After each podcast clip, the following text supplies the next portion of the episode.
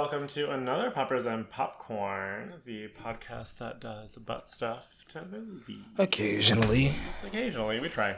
Yeah. You know, sometimes a little tight. a little Um, slight. how are you, Josh? I'm I'm good. How are you? I'm good. I was at the beach all day. Um, it was good. It was nice. Nice day. I was at like a super lesbian party at Three Dollar Bill. Oh yeah, Yeah, I didn't know that place was super lesy. I didn't know that either. I've only ever heard of gay men going there yeah, my friend at like seven in the morning. there's like a day party that they have, and my friend was having his birthday there. So we went. We walked in and was like, "Whoa, these are mostly lesbians." Cool. Yeah, it was cool. I found all the lesbians in New York City like in one sitting. I thought That's they usually how I feel about like when I walk into Cubbyhole. Yeah, I thought they moved to like the Midwest or something, and then I Uh, walked in and I was South like, "Oh no, I found them. They're they've all just been sitting here in the afternoon. well, we're at the beach. They're like daytime creatures."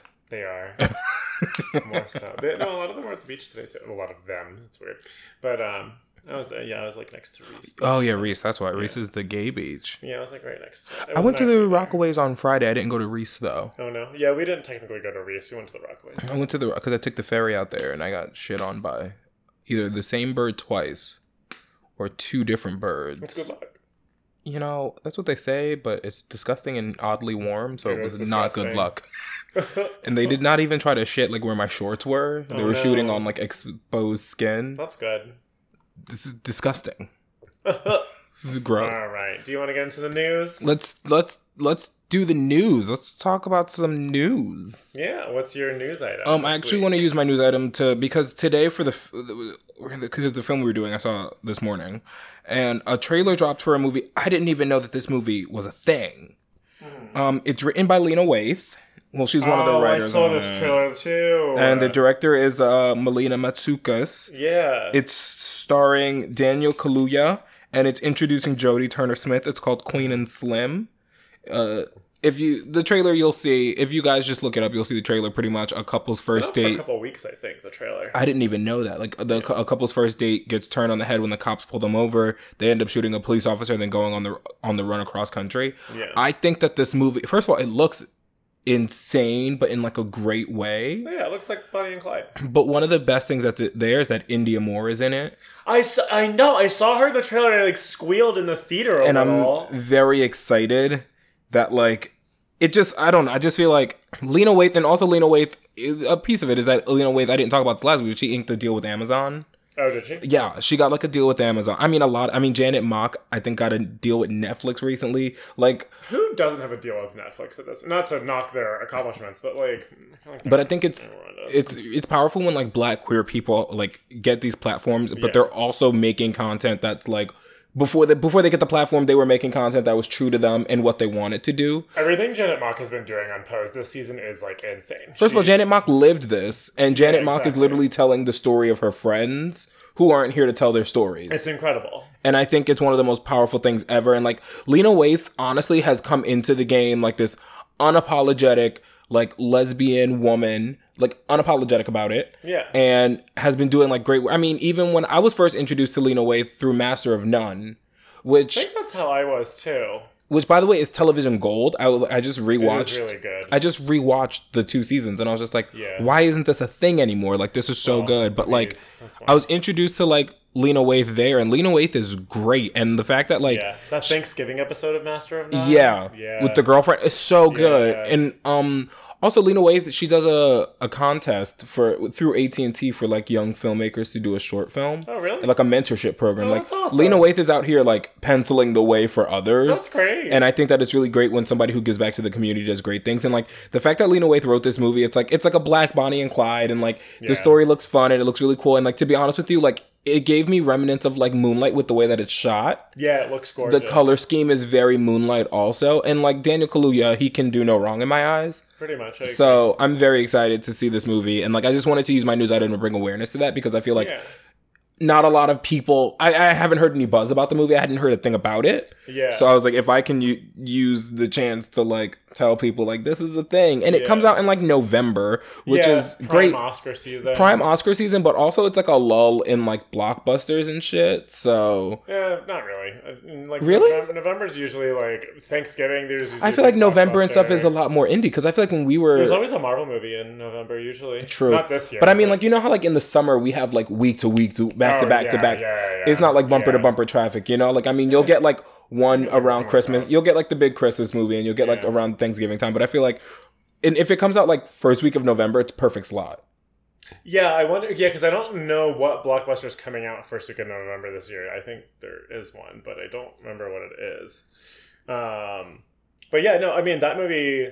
I love the trailer. I, I for some reason I hadn't seen it. I know it came out a couple weeks ago, but I hadn't seen it um, until I saw this movie in theaters. Mhm. And yeah, no, I'm like really pumped about it.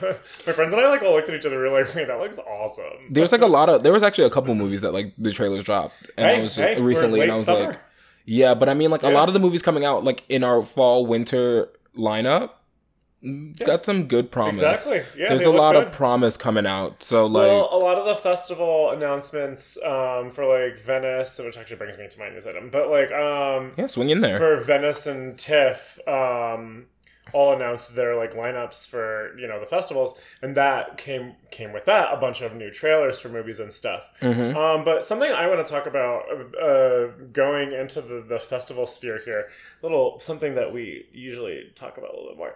Um, both TIFF and Venice are getting Todd Phillips's Joker movie. Like Joaquin Phoenix, There, Warner Brothers is doing an Oscar push for Joker.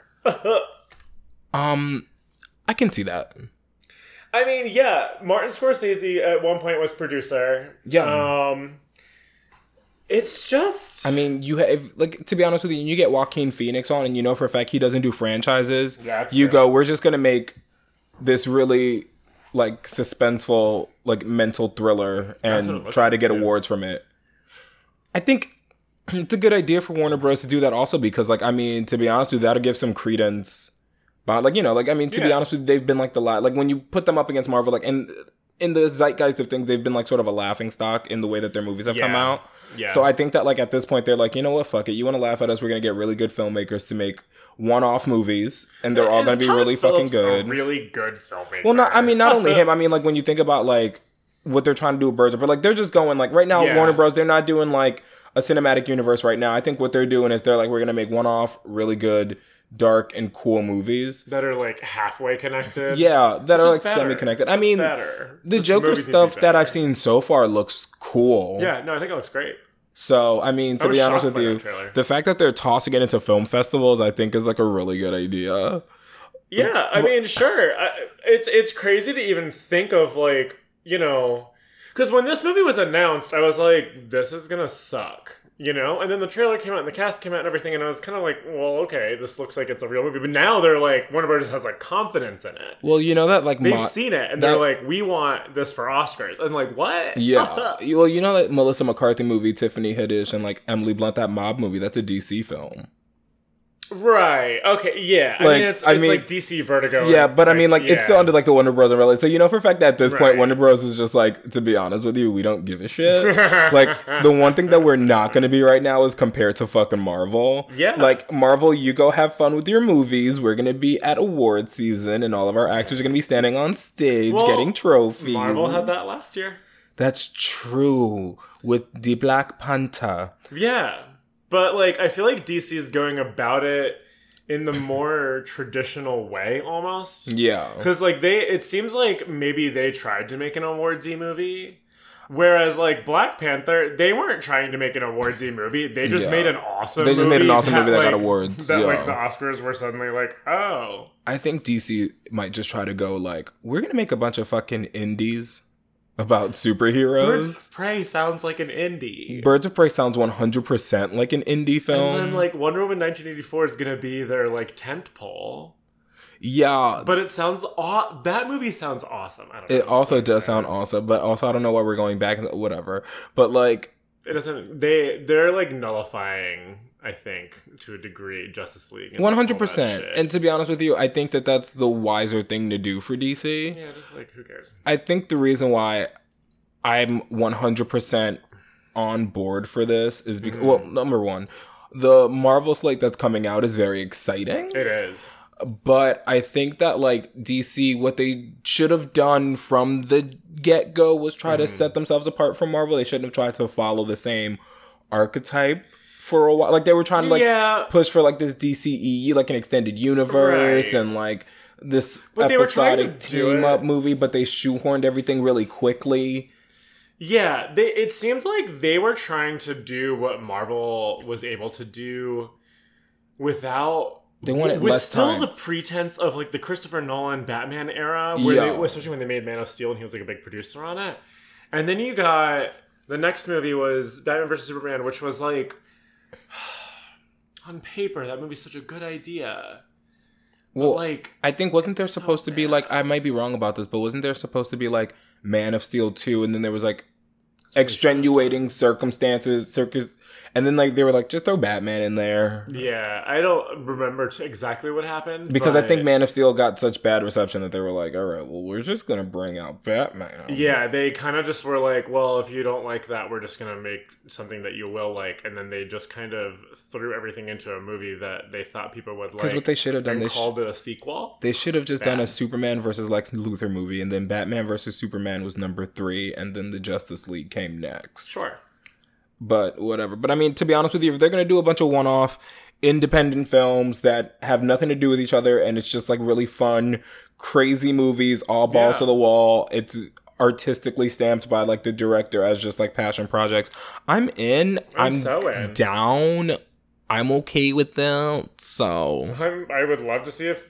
Because, like, all these characters between Marvel and DC, they all deserve the diversity that DC is allowing right now. well, yeah. Um, in terms of, like, just storytelling. So, like, I'd like to see that. I think also the. I think also the thing with DC though is that like their streaming service isn't doing that well and they project that Disney Plus is going to do really well and when you see that Disney Plus might even, like, kill Netflix down the line. when you see like this Marvel like after Endgame comes out and you see that they have a lineup for like another like 7 years you're like It's all right fuck. well I guess I just got to go back to square one and make whatever I feel Because like the Marvel lineup is good, but it doesn't even have Black Panther two. It doesn't have Guardians three. Like there are still great movies that aren't even announced yet that are turning that they know that they're making. Well, I think that the re- they didn't do that because the reason why I think they learned from Phase Three, where they had to toss Inhumans out the window and move things back, and they're like, "Look, we're just gonna give you the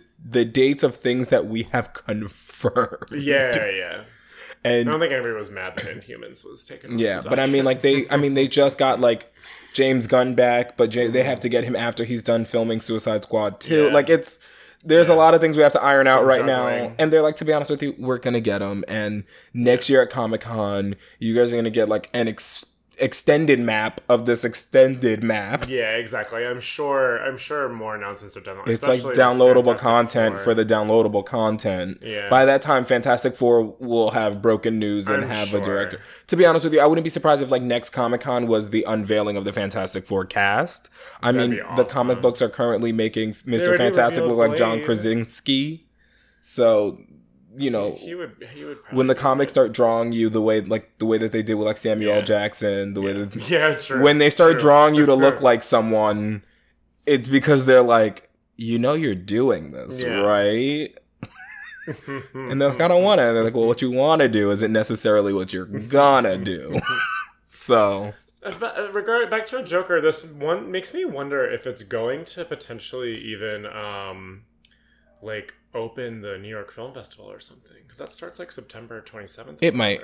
um, because That'd it was be shot really in New. York. It was shot all in like Brooklyn, yeah. Yeah, so they're they're gonna have like the Made in New York stamp. Yeah, they shot in like the around the Bedford uh, stop in the Bronx. Yeah. yeah, it's gonna have the Made in New York stamp. It's gonna go to Tribeca. Yeah. I- I well, pre- not Tribeca, New York Film Festival. Oh, yes, Yeah, Knife. Yeah. Knife. Yeah. Neef, Knife. neef. yeah, it's gonna go.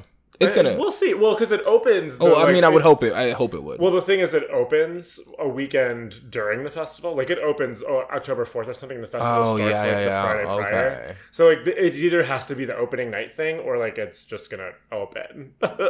You know? Yeah. Yeah. Well, if it opens, then probably not because it doesn't make sense to like It doesn't make sense. Nobody's gonna go see Joker at, at a like, the festival, if screening when you can go to the. AMC Yeah. and get you your good popcorn and use your movie pass. I remember I saw the Florida VIP Project pass. at New York Film Festival like like a few days before it opened, but like I wanted to see like Willem Dafoe talk about it and stuff. So Oh yeah, I mean to be honest with you, I mean people will go see it if Joaquin Phoenix is going to talk about it. I don't know if that's he true. will. I'm members. To be honest with you, I want to see Joaquin Phoenix on this press tour. yeah, I can't wait to see what the press He like. really like Joaquin Phoenix interests me as a person. Mhm. He's fucking weird. Oh yeah, he's really weird. He's so bizarre. You were, do you remember? Did you see um what was that movie called? That uh, Inherent Vice. Because I've seen it eight times. I really hate that movie. I love that movie. I, I paid eight times to see it in theaters. oh my god, it's so. I love Um, it's actually PTA. similar to so do I, but I think that's like his worst film. It's very similar. To, we'll talk. We'll, Yeah. Um. No. Uh. What was he made? It, he made it last year. You were never really here. oh yeah, yeah, yeah. I didn't see it, but I heard about Like it. Taxi driver ish, but um. Yeah. No. He uh, his press tour on that was kind of fun. Yeah. I think he also had. I think he had a fun. Inter- I think he had a fun t- uh, press season for uh, Sister Brothers too, because it was him and John C. Reilly. So I mean, to be honest which is you, goofy. and to be honest with you, no one has ever on earth had a bad time when John C. Reilly was in the movie. Like, if John C. Reilly or Will Ferrell in the room, like no one's having a bad time. That's They're notoriously known as like. Anytime you're doing press with those guys, it's great. They're Yeah. fun. They keep like the mood light and fun. And Joaquin seems like such like an intense person. like, so like like he seems like really crazy. yeah, so like when like like John a C when John C Reilly is like shoving like gummy worms in his mouth, like Joaquin is just like I'm at home. Yeah, so yeah, gummy worm. so I'm excited for that press tour. I think the Joker press tour is gonna be cool. I don't know who else is. I don't know who else is casted. Robert De Niro's in it. Um, Zazie Beetz is in it. I know. Um, I forget who's playing Thomas Wayne. Somebody kind of important. It Is there a Jim- there's a- Baldwin for a minute. There's a Jim Gordon out. in this movie, right? Not that we know of. Could be. What the fuck? Yeah. This is cool. No, yeah. I don't know what this movie's gonna be. Okay, wait. Who else is in it? Robert. Oh, Shea didn't- Whigham's in it. Brian Tyree Henry's in it. Mark Mark Maron's in it. Frances Conroy's in it. Did Brian Tyree Henry just get cast as something for Marvel? Yeah, he's in the Eternals. Yes, and so is Robert Madden. He hopefully is playing a gay character. Uh, hopefully he can punch my teeth out. All right, shall we get to our movie? You want to dance into the movie? I'm actually really excited to talk about this movie because I've been very too. excited for this movie. This week, as promised, we will be doing Once Upon a Time in Hollywood, written and directed by Quentin Tarantino. Josh's favorite. He's one of my top two people, and Yeah. this movie stands true. Um, it's starring Leonardo DiCaprio. Who's that? Well, who's that? I mean, you know him from known. I don't- Titanic. What about the? I know him from the beach. Just kidding. I was like, what? No, he did that. He did that. Um, crazy. Like it was like a drug fueled movie that Danny Boyle made right before he made Twenty Eight Days Later. That starred Leo DiCaprio and Tilda Swinton, and it's wild. Oh, I need to see It- that. It's like it's like it's not that great, but it is crazy. I need to see that. Yeah. It's also got um. um my father Brad Pitt. You know me and Brad Pitt share a birthday, sure, and that's why I'm in love with him. I believe you. I'm also in love with him because Mr. and Mrs. Smith turned me on to relationships filled with altercation. Oh my god. I was- I remember being like in sixth grade, going, "That's what I want out of Oh, life." No. Um, it's also got someone who I'm very happy was in the room, Harley Quinn Smith, Uh huh. my favorite director's daughter. Mm. Wait, she's in Mr. Mrs. Smith. no, she's, in in this. this? Harley Quinn Smith Oh, is she one of one the- of the the Star Children. Oh fucking a. Harley Quinn Smith is okay. First of all, this cast is bizarre. and Margot Robbie. it's got Margot Robbie. Yes, one hundred percent. I'm sorry, I just got so excited to talk about Harley Quinn. um, let me see. I I was just Speaking like, of Harley Quinn, yeah, exact. Speaking of Harley Quinn, um, Margot Robbie as Sharon Tate, which was lovely. was great. Hold on, I have to read you guys this whole cast because Margaret Qualley, um, Al Pacino. yes, Al Pacino, Dakota Fanning, Timothy Olyphant, yeah, he was. Kurt good. Russell, Luke Perry was in this for a minute. Yeah. rest in peace. Minute. Damian Lewis for a quick minute. Yes. That Mike. Moh, Rumor Willis, I don't know who that is. Bruce Willis's daughter and Demi Moore's kid who Oh, won Dancing so- with the okay, wait. Stars. All of the star children were like famous people. Lena, Lena Dunham was one. Lena of them. Dunham was one of them. Yeah. Rumor Willis actually played Sharon Tate's friend who came over with the baby. Oh, okay, okay, okay. I, oh, okay, I did kind of recognize her. Yeah, this cast was kind It was, of it was bananas. Yeah. I mean, Dreama Walker, like who's seen her in a while? I can't even tell you who that is. Like this Oh my god, yeah, this cast was weird. Oh my god, this movie was wild. Okay, so what did I mean? What were your first impressions from the trailers and stuff? Um, here's the thing. I understand Tarantino's authorship, so I knew for A this movie was going to be super long. Mm-hmm. And um B, I didn't know what to expect because the trailer that I saw was the whole like carrying his load, wink wink nudge nudge Yeah, joke. yeah. So I what I thought this movie was gonna be was more series of vignette type, kind of like how when um Tarantino and Robert Rodriguez did Four Rooms, and Okay, it was yeah. that was kind of broken into four different acts based on four different stories. So I thought this was gonna be more of like storybook because like I knew Margot Robbie is Sharon Tate. Right. Okay, that doesn't relate to anything that's going on here. I. So I thought that this cool. would, yeah, I thought this Yeah. would, I thought it would be kind of more vignette, which it kind of, it kind of did that, but not way, really. It, less, uh, less um formally. Yeah, and I thought that the, I thought this movie was going to dig more into Hollywood in the 60s and 70s because there was a lot of different genres happening at the same time that were all very prevalent. Right. So I thought that again it would be more vignette because you were going to see like more actors that were doing more like different things. Yeah. You know what I mean? Because like I mean the 60s and the 70s was like as TV was coming up and like film and TV were fighting in the 50s, but then like in the 60s and 70s, film kind of became like this big thing again, like it once was. There was like that lull and then it was coming back up. right. So like, you know, that's where the time like movies are really cool. Like, I mean, yeah. It's It's, the kind of problematic we have right black exploitation films, but those are still like a very big thing. We had very big kung fu films. Like a lot of the archetypes that we have from film today came from movies back then. Right. So like I thought we were gonna see like a lot more of that. And like to be honest with you, Tarantino is a film buff and he's a film kid through and through. You don't say. Yeah, one hundred percent. Like he's that super hoity-toity, pretentious film kid, and so that's what I Sorry, we thought. I- him. yeah, that's what I thought I was gonna see here, but I'm not upset with what I saw. Um, so that was my first impression. What about yours? Um, I mean, the trailers kind of, as far as like Tarantino trailers go, um, this is the most excited I've been for one of his films in like a while, probably Okay. since Inglourious. Huh? Okay. Um, yeah, Django, I, I like sort of like, and Hateful Eight, I don't like. I was hyped for Django, and I was I was hyped for the production of Hateful Eight. I was hyped for The Eight. production, the the I did see I will- it in the um the road show. That Yeah. was so much fun. That's what I was that. excited for. I just like don't like that movie that much. Um, it's just a bunch of people. It's like. eight people in a room arguing. right? But for like three fucking hours. It's a big room. kind of.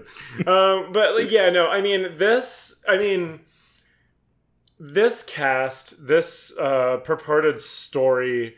Um, I, I've always kind of had a little bit of an interest in like the Manson murders and um, Sharon Tate's murder in particular, especially. Yeah. It kind of had.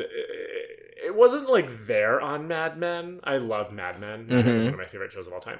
Um, but like Mad Men had always kind of like hinted that like Mad Men always like kept it in your brain that that was a thing that was about to happen to Yeah. somebody in the planet. Um, so yeah, no, I've always been like since Mad Men, I've kind of been really interested in this story. And then I mean, Leo, Leo and Brad in the trailer are hy- hysterical. So I was Yeah. I was super pumped. Um, and I, I have to say, I mean, like, I mean, I have, I, I definitely have my problems. I have my problems with most Tarantino movies, but like, there's a long period of this where I was like, this is maybe his best work. Um. Yeah. One hundred percent. yeah. Um.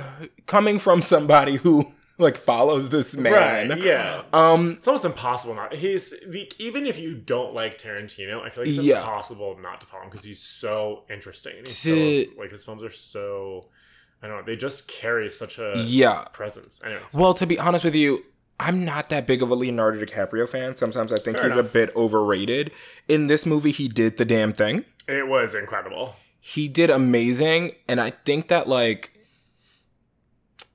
Tarantino, he's he's he's an auteur who likes to work with his friends and Yes. friends of his friends. He does a good job expanding his friend circle, though. Yeah. With every movie. Yeah, he's not Spike Lee where it's the same eight people doing different things. Right. Which right, I right. but like I think Nolan. yeah, Yeah. I think the cool thing here is that like the well the cool thing about Tarantino is that he makes his friends play very different roles because Right. he's like I'm gonna just tell a totally different story, and he also does this really cool thing in his films and like this little Tarantino verse where he plays with time, like things we know happened in time, Uh-huh. and then he goes, "Well, this is."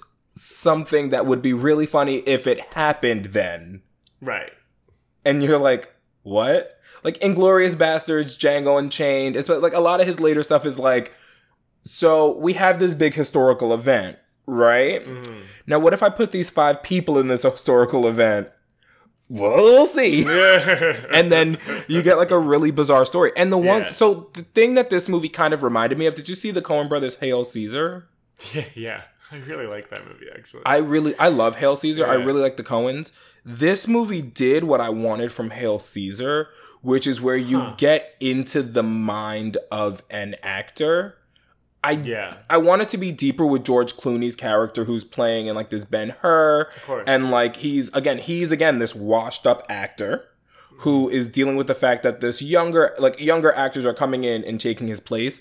I think that Tarantino did it well with the use of going from TV to movie back to TV, mm-hmm. where it's like you're this washed up has been, and he even goes where like I mean we cast you as the antagonist for TV shows because people don't see the character getting their ass kicked. They see Jack Cahill getting Right. his ass kicked. Mm-hmm. And like Leonardo DiCaprio, like he gives such great performance here Oh yeah. as someone who's just, just trying to keep it together because he he needs this and he wants this. And Brad Pitt, I think, does an amazing job as like this like overly confident outcast. he he he felt more like a cowboy in this movie than I've I've like seen him feel. I think. and I think that was the point here. Yeah, yeah. Is because, he's like- kind of the person that uh, He's like, I carry the load. Like, or that Leo's supposed to kind of Yeah. embody. like every, he's everything Leo can't be. Exactly. Like he can fight. he he can hold his alcohol way Uh-huh. better. Like you know, like Leo has like this incessant loneliness, but Brad Pitt's got this dog who was like his everything. and he's like fine. He Yeah. hits on Margaret Qualley enough, and like whatever. Yeah, he's fine. He also like has a lot of self control where he doesn't bang a seventeen year old. Like Right. he's like he has like this know how. He's not just like this balls to the wall person. He may or may not have killed his wife, and Th- yeah, that everyone was knows it. Yeah. I like that. I like that. That's I like it because it kind of forces him and Leo's character to be together. Because you're like, if you're this Yeah. talented stuntman, why are you shackled to this one man? And it's mm-hmm. because like in Hollywood, word gets around. It's like, dude, like.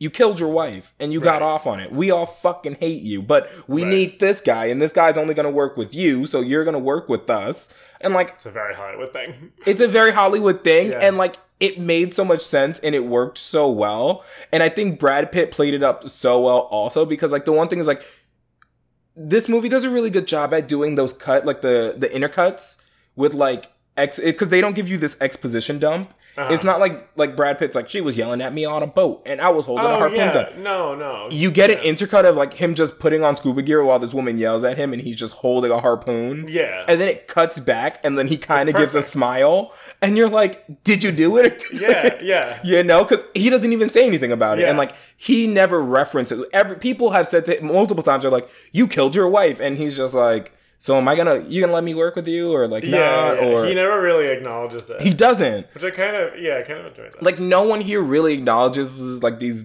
big points about them, which I really like because they're all just going on with life. Yeah, that is something that I really appreciated from this movie that I can't say I've ever seen Tarantino do before.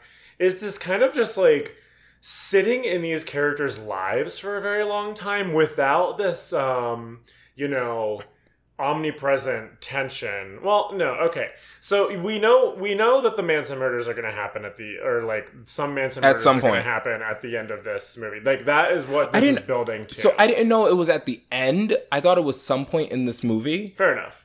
Um, I thought it was gonna be more like mid pointy late act two. Yeah. and then we're moving into act three of like this melancholy Hollywood. To be honest with you, the very beginning of this movie, I didn't fully know the plot.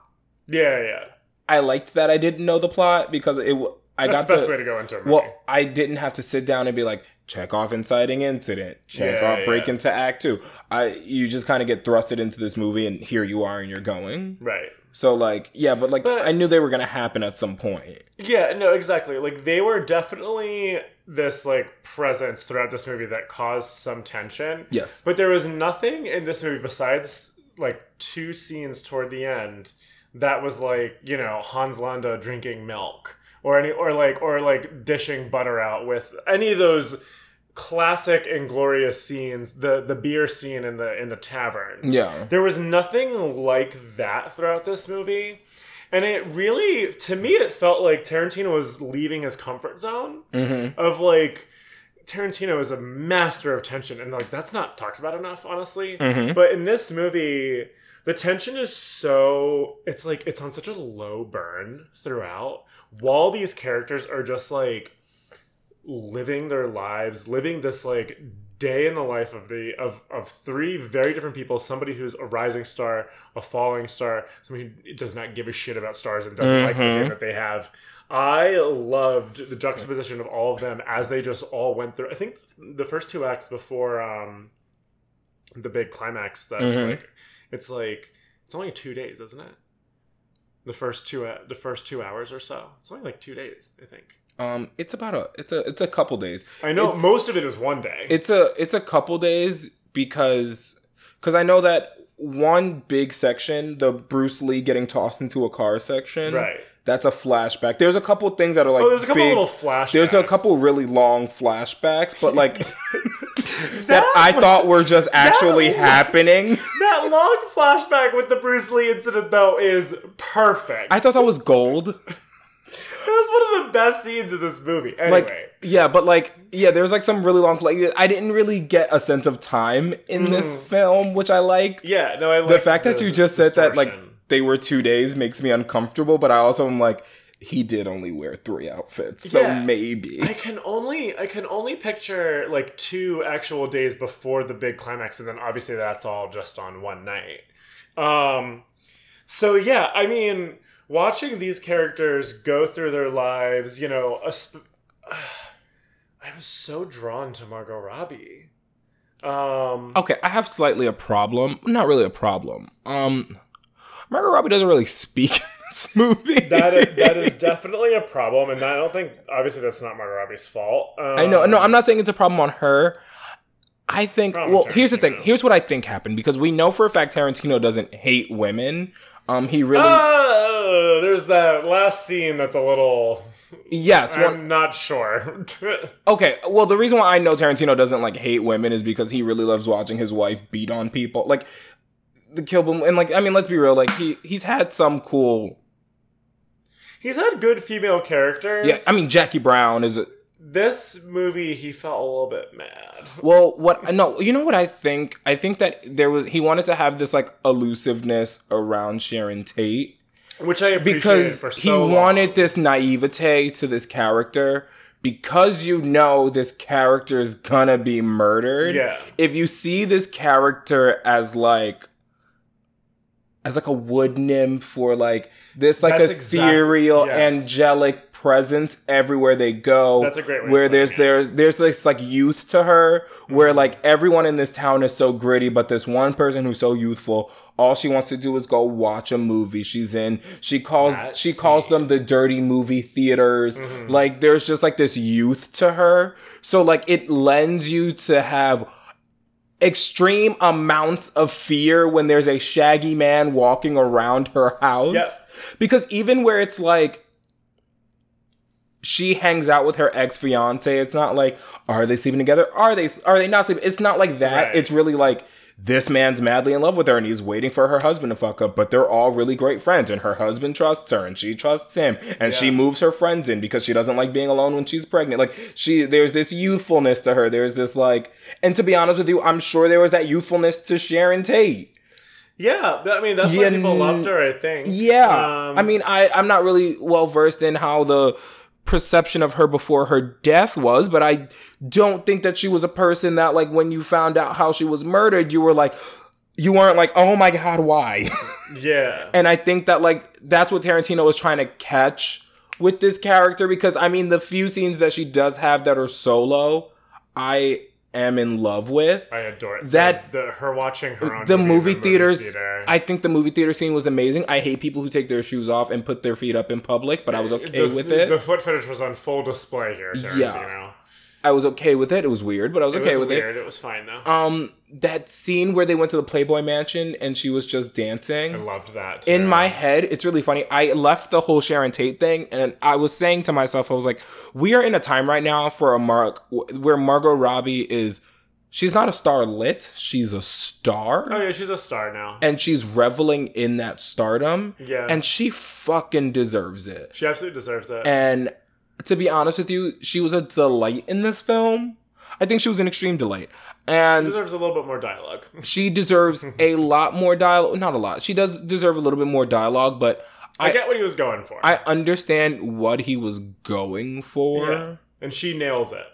And you know who did a surprising no, you know did a surprisingly okay job? Hmm.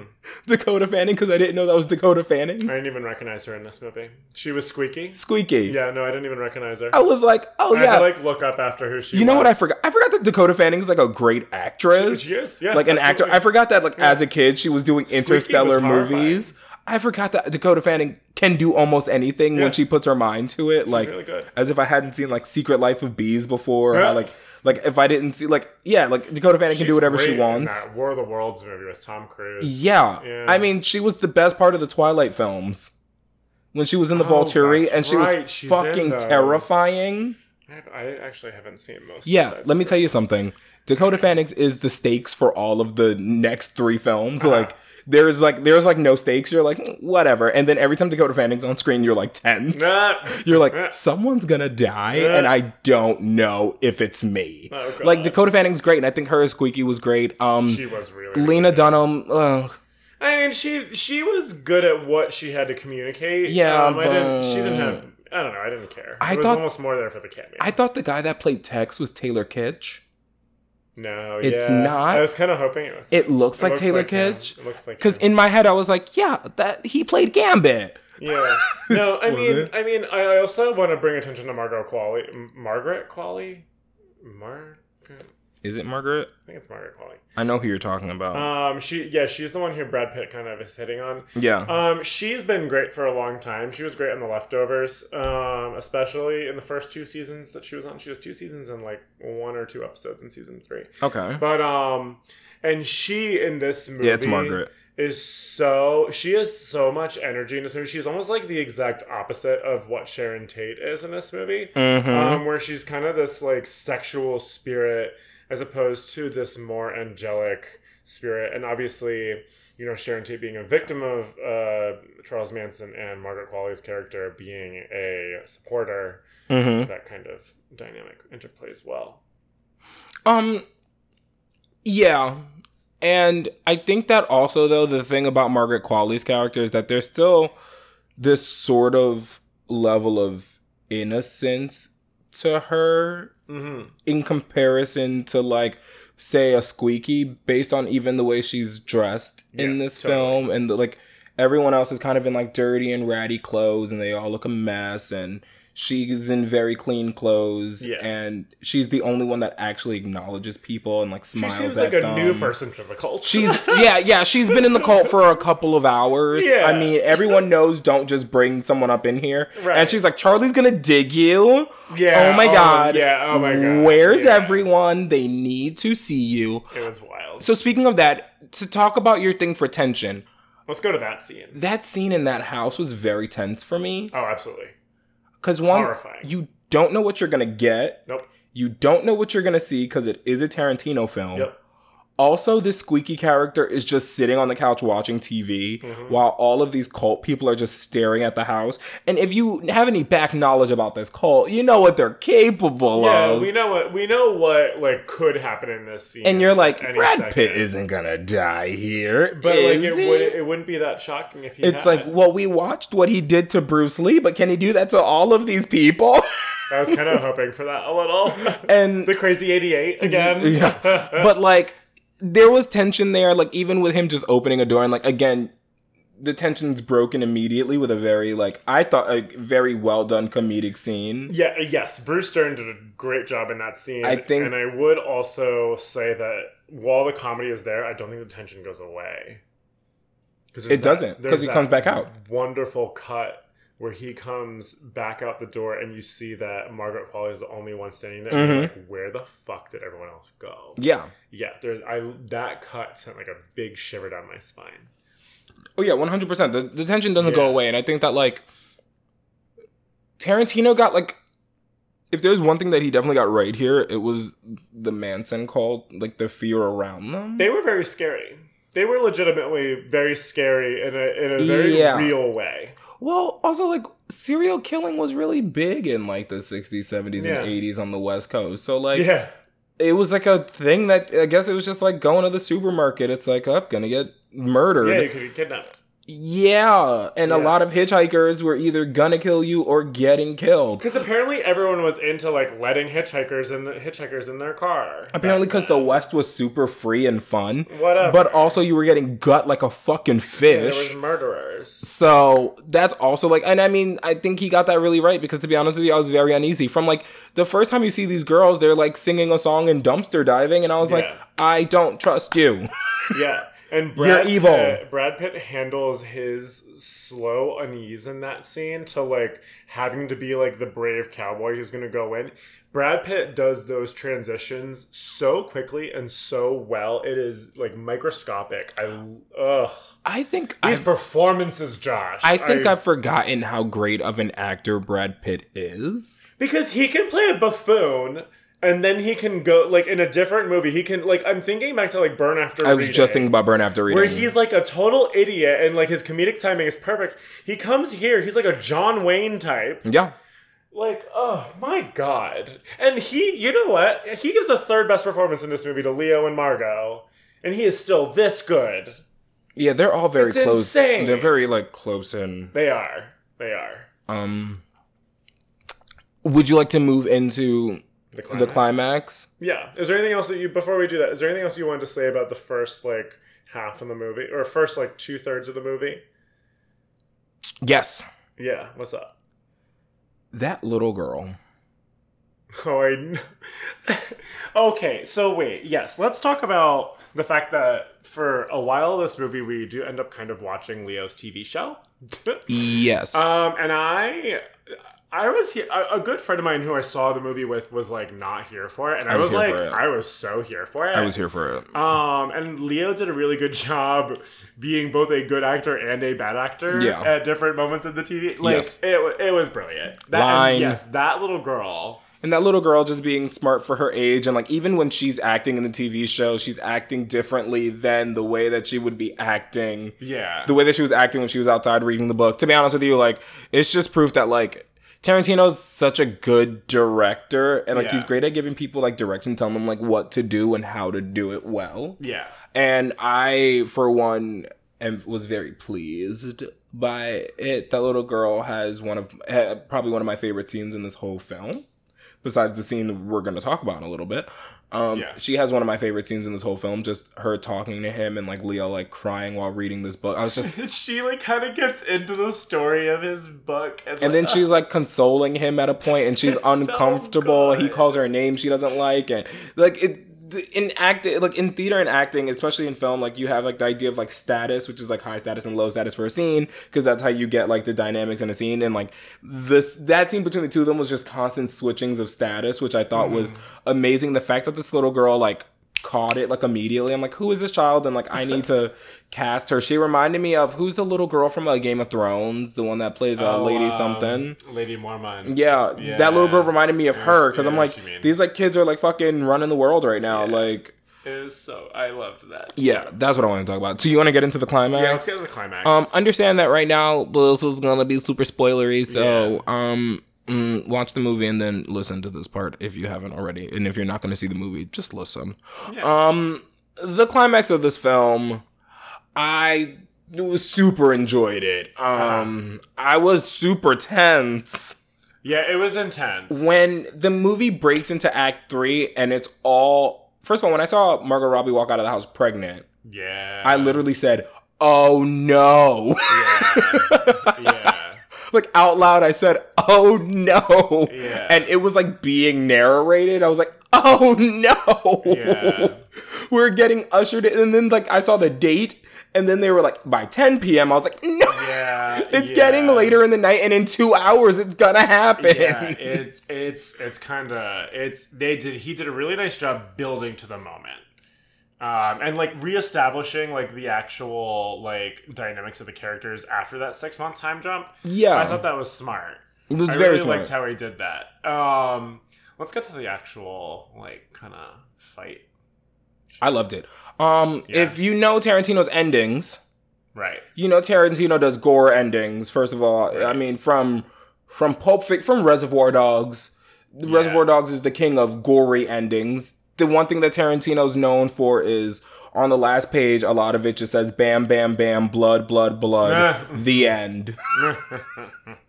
like so, I mean, I think that a lot of things paid off from throughout the movie in the end for me Yeah. personally.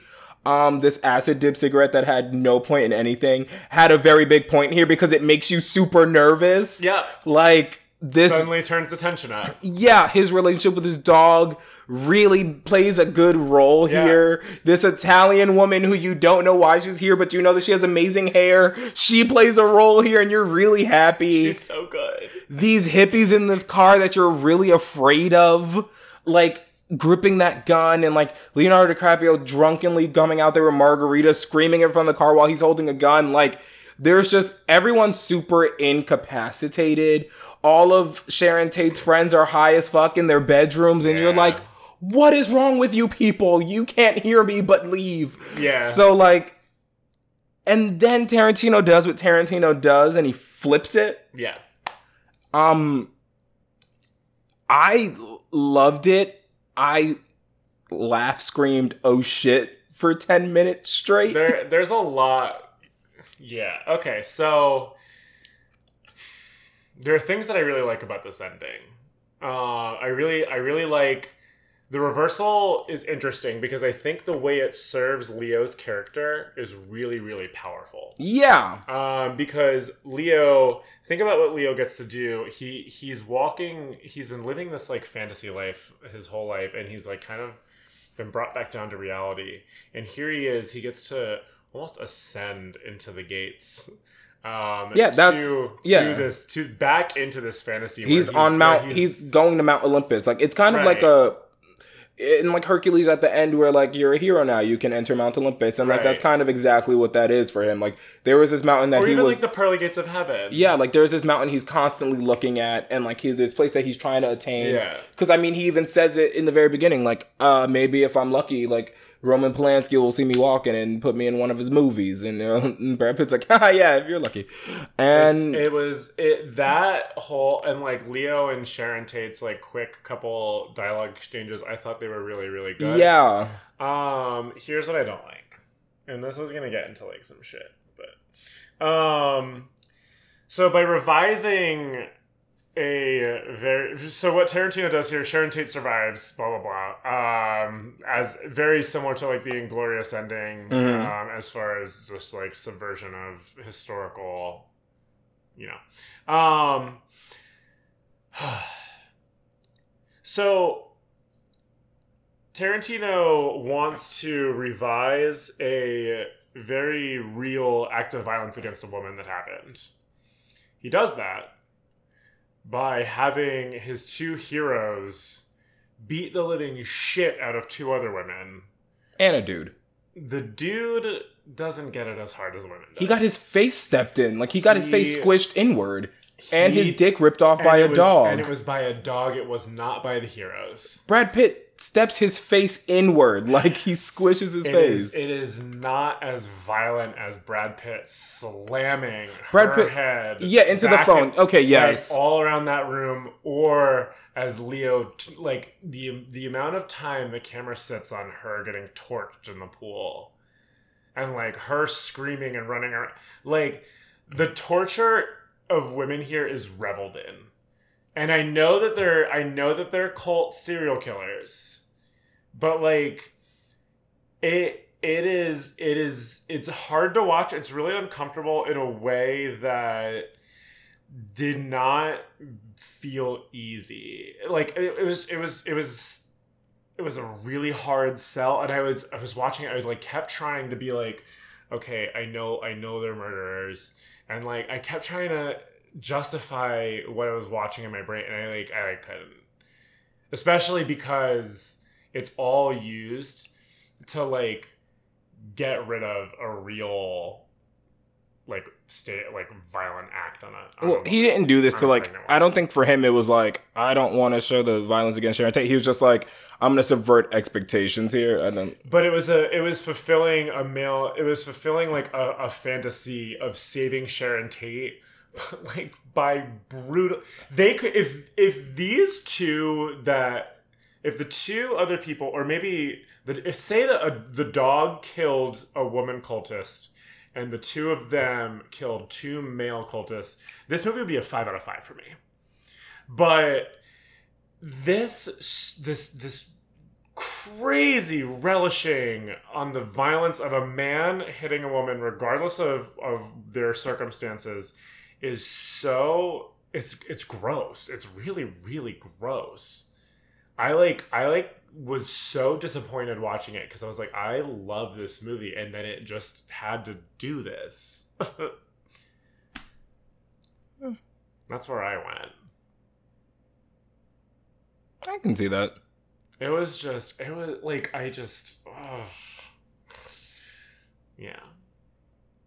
And I hadn't, I can't say, I mean, he, we've seen violence on women before in Tarantino movies. It's never felt so, like, angry.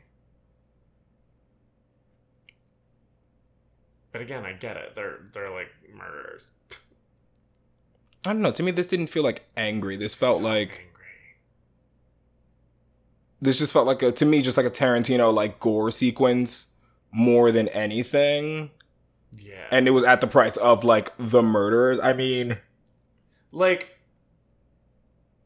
it almost even hurts the fact that Sharon Tate had like very little dialogue in the movie for me because then suddenly it feels like he didn't have anything for his star female to, role to to say and then he like beats up two other women uh, like brutally while the other guy like his pants are on his balls are getting chewed you're hearing a couple noises and his head gets stepped on sure but like the the way it relishes on the on the violence against the two women cultists was like insane i like i like really like it i remember like even in the theater like my face was just like Ugh, ugh.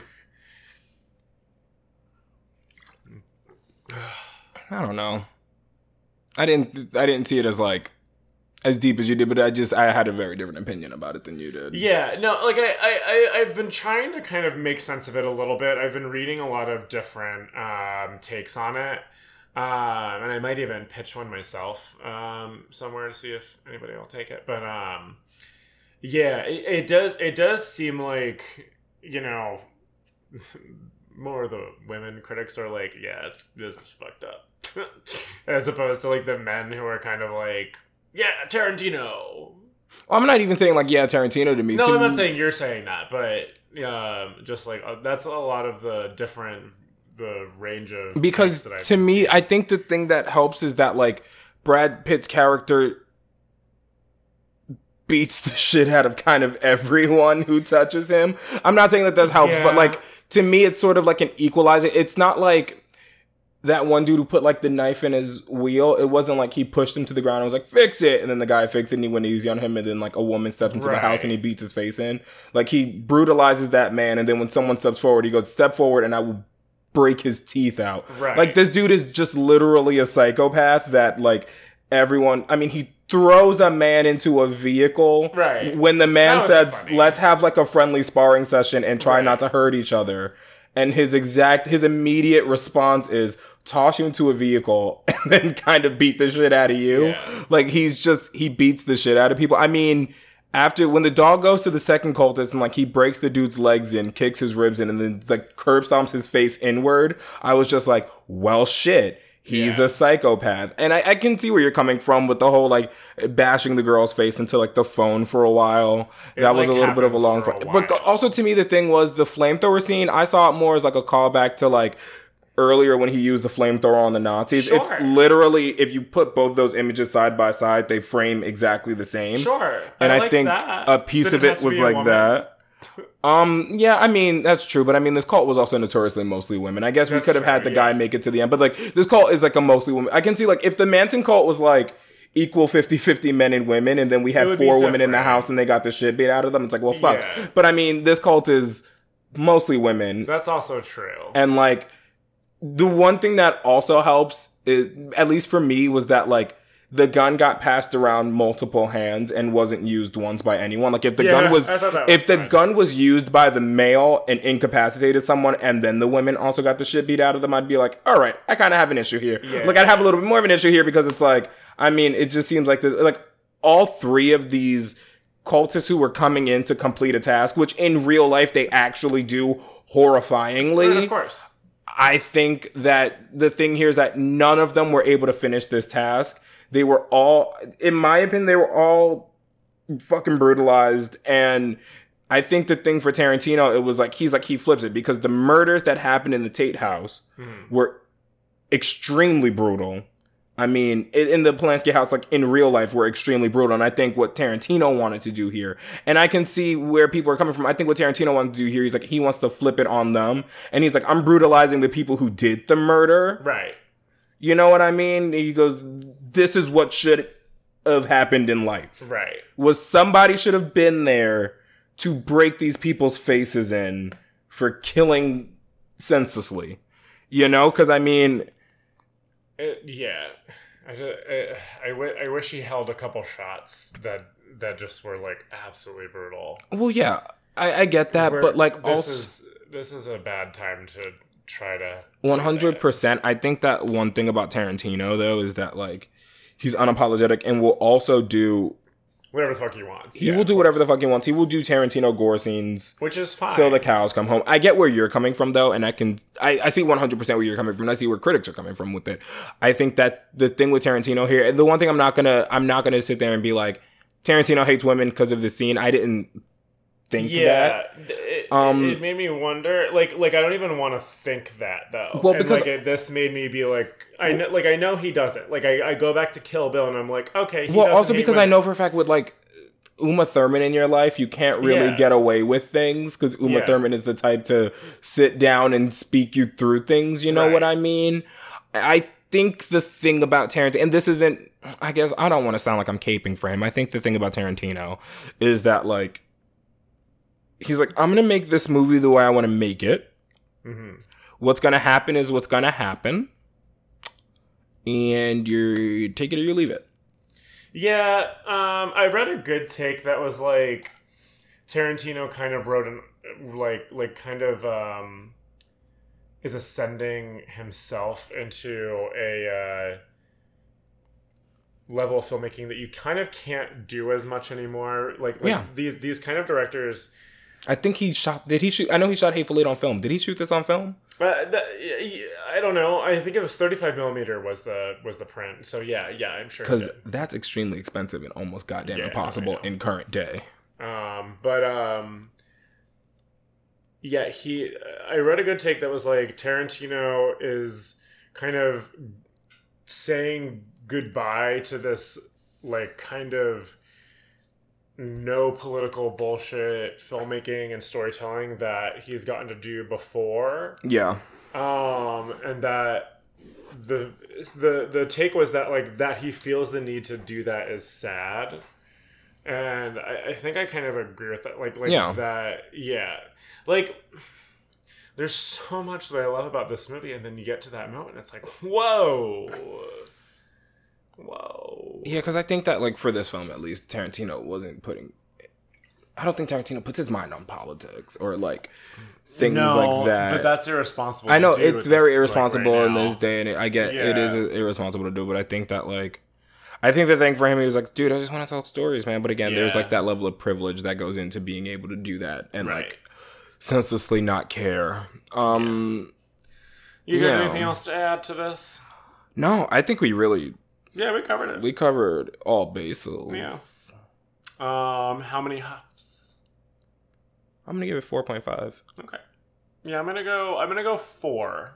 Okay. Yeah. Again, the the the first two and a half hours before like the last like twenty minutes. The fact that you can seriously say that sentence is like, yeah, this I movie's kind of fucking long. a, a solid five out of five for me until we get to the climax, and even parts of the climax I kind of like, but there's there's some execution issues that like like really felt gross to me. Um, so yeah, 4 Mhm. four out of five. Cool. That's a review of Once Upon a Time in Once Upon a Time in Hollywood. My recommendation this week is Carol's on Netflix. Ooh, I think it might Carol. be leaving soon as well. Hey, Carol, um, starring it's a Todd Haynes film starring um, Cate Blanchett, Blanchett. and Rooney Mara as like a lesbian couple. Um, I like didn't love this movie when I saw it in theaters, but I rewatched it. I, I, I don't know if you saw that IndieWire released their like top hundred movies of the decade. I Um, I saw other people release theirs, and then that's how I found out about the IndieWire one. yeah, the IndieWire one was kind of like a big deal. Um, and I rewatched Carol as I'm like kind of putting together my own. Um, and I did like it a lot more. It's not going to be make mine, but I did like it a lot more than I did the first time I saw it in theaters. Um, it's kind of this really like old school 50s yarn with like a lot of contemporary issues explored. Um, and it's beautifully made, and Cate Blanchett is truly phenomenal in it. So is Sarah Paulson, um, even Kyle Chandler. Um, so yeah, Carol, Netflix, uh, sooner than later. nice. Do you want to take us into our social? Let's do it. Um, if you like Instagram, follow me at Uh, oh great underscore it's Josh. Um, if you want to see me tweet to my friends that I'm funnier than them, follow me on Twitter at Jayranosaurus at J A Y R A N O S A U R U S. If you like us and you want to see us on Instagram, we are at Poppers and Popcorn, one word straight through. If you want to email us, we are poppers and popcorn at gmail.com. Your turn. Um, on Instagram, I am Seotter318. It's turned like it's gotten like a little thoughty as I've been going to the beach a lot. Sorry. Yeah, he's a summer Or don't, or I'm not sorry, and you have to look at my large hairy nipples. Sorry, world. Um, and then on Twitter, I am Doctor underscore Dougherty D R underscore D O U G H E R T Y. Um, next week we're going to do Hobbs and Shaw. Yeah. The Fast and the Furious um, Spin-off. spin-off. I'm I'm actually really excited for it. I think the trailers are hysterical. Obes and Shaw, Um, rate and review us on iTunes, Please. please. um, otherwise, we will See you next Tuesday. see you next Tuesday. All right, guys. Bye. Please don't die.